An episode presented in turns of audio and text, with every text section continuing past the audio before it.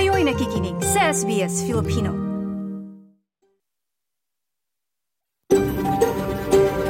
SBS, a world of difference. You're with SBS Filipino on mobile, online, and on radio. Kayo'y nakikinig sa SBS Filipino sa mobile, online at radyo.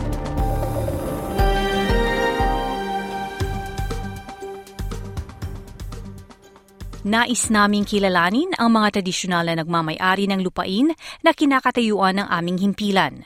Nagbibigay galang ang SBS Filipino sa Wurundjeri Woiwurrung of the Kulin Nation at nakakatandang miyembro ng kanilang komunidad noon at ngayon.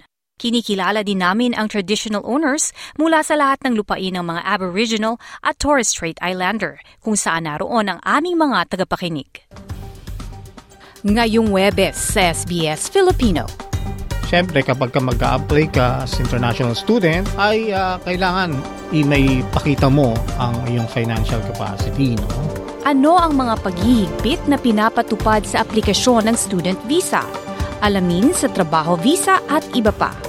your ability to manage credit responsibly and they consider your credit score to help determine the interest rate on the personal loan. At mga dapat isaalang-alang kung mag-a-apply ng personal loan. Tutukan sa Australia Explained. Lahat ng yan ngayong Webes, ika-2 ng Nobyembre taong 2023. Magandang araw, Claudette Centeno po ang inyong lingkod. Bago ang ating mga talakayan, narito muna ang mga pinakamainit na balita, hatid ni Maridel Martinez.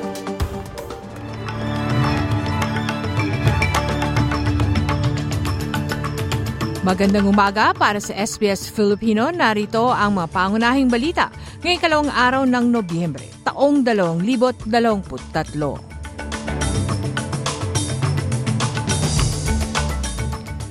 Sa balita sa wikang Filipino, isang grupo ng mga Australiano nakalabas na mula Gaza, habang mga Pilipino sa Gaza inabisuhang maghanda na.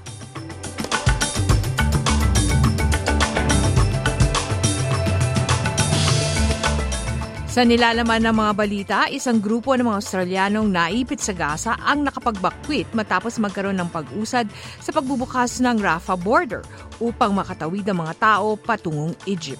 Kinumpirma ng Kagura ng Ugnayang Panlabas at Kalakalan na may dalawampung Australianong umalis na ng Palestinian enclave patungo sa Egypt.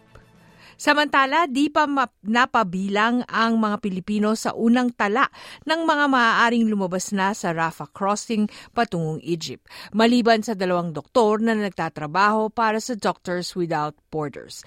Ito ang abiso ni Vice Consul Terry Bautista mula Embahada ng Pilipinas sa Israel. Habang mayroong 57 Pilipino ang nasa hangganan ng border ayon kay Foreign Affairs Undersecretary Eduardo De Vega. May kabuang 136 na Pilipino ang naipit sa Gaza kasama dito ang 51 minor at ang mga Pilipinong may 41 Pilipinong may asawang Palestinian. Samantala, takda namang maglakbay patungong Israel at Jordan ang kalihim ng State ng Estados Unidos Anthony Blinken sa darating na biyernes ikatlong araw ng Nobyembre. Sinabi ni U.S. State Department spokesman Matthew Miller makikipagkita ang kalihim ng State Blinken sa punong ministro Benjamin Netanyahu at lider ng pamahalang Israeli para sa pinakahuling update sa mga layunin ng militar. Ani Ginoong Miller, ang kalihim ng hihikayati ng kalihim ng state ang Israel na magsagawa ng military campaign na tumutupad at tumutugon sa international humanitarian law at laws of the war. The Secretary will meet with Prime Minister Netanyahu and other leaders of the Israeli government to receive an update on their military objectives and their plans for meeting those objectives. He will reiterate U.S. support for Israel's right to defend itself in accordance with international humanitarian law and discuss the need to take all precautions to minimize civilian casualties, as well as our work to deliver humanitarian assistance.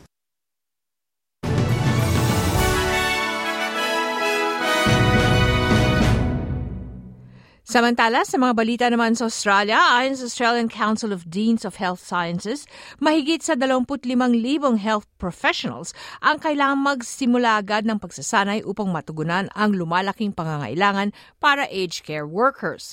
Habang nagsisikap ang pamahalang matugunan ang pagpapabuti sa sistema, sinabi ng Council of Deans na ang mga Australianong nasa pangalaga ng aged care ay nakakatanggap lamang ng pangkaraniwan o average na walong minutong allied health care bawat araw, kulang sa 22 minutong inirekomenda ng komisyon. Samantala, sa isang pag-aaral, nakitang may ilang mga taga-empleyo ang nagbabalak na bawasan ang sahod ng mga empleyadong patuloy na nag-work from home sa pagsisikap na pabalikin ang mga ito sa lugar trabaho. Ayon sa Future of Work report ng law firm Herbert Smith Freehills, habang may ilang mga kumpanyang nagsasa- nagsasagawa at gumagamit ng insentibo upang mapabalik sa lugar trabaho ang mga tao tulad ng mga event, uh, may ilan na nagiging mas matigas ang kanilang paninindigan sa pagpababalik sa trabaho. Sinabi ng Lord Mayor ng Perth, Basil Zempilas sa Channel 7, sang-ayon siya na kailangang magbalik na sa lugar trabaho ang mga tao. I've long maintained that the best place for workers is at work. The odd day at home for a bit of work life balance, fine. But not every day and not two days a week. Come to work. Work. That's what you're there for. That's what the job you've got is for. And the best place to do it well is in the office.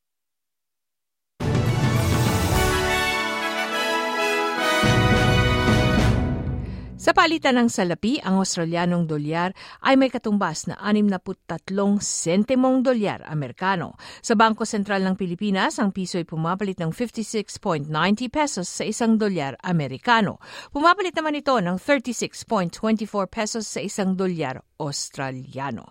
Sa balitang palakasan naman, nag tagumpay ang Philippine National Women's Football Team sa ikalawang round ng kanilang kampanya para sa AFC Women's Olympic Qualifying Tournament kagabi na nang nanalo ito ng 1-0 sa kalaban na Iran.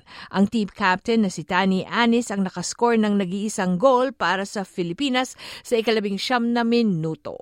Samantala, sa lagay ng panahon ngayong araw sa pangunahing lugar sa Australia, sa Perth, maaraw 33 degree. Ganyan sa Adelaide, 24 na degree.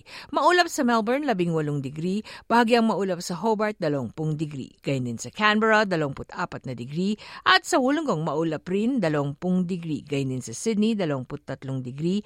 Maulap rin sa Newcastle, 24 na degree.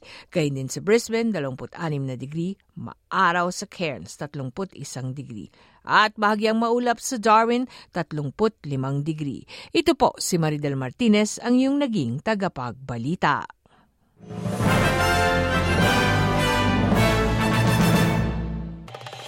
Nice yung bang makinig na iba pang kwento na tulad ito? Makinig sa Apple Podcast, Google Podcast, Spotify o sa iba pang podcast apps.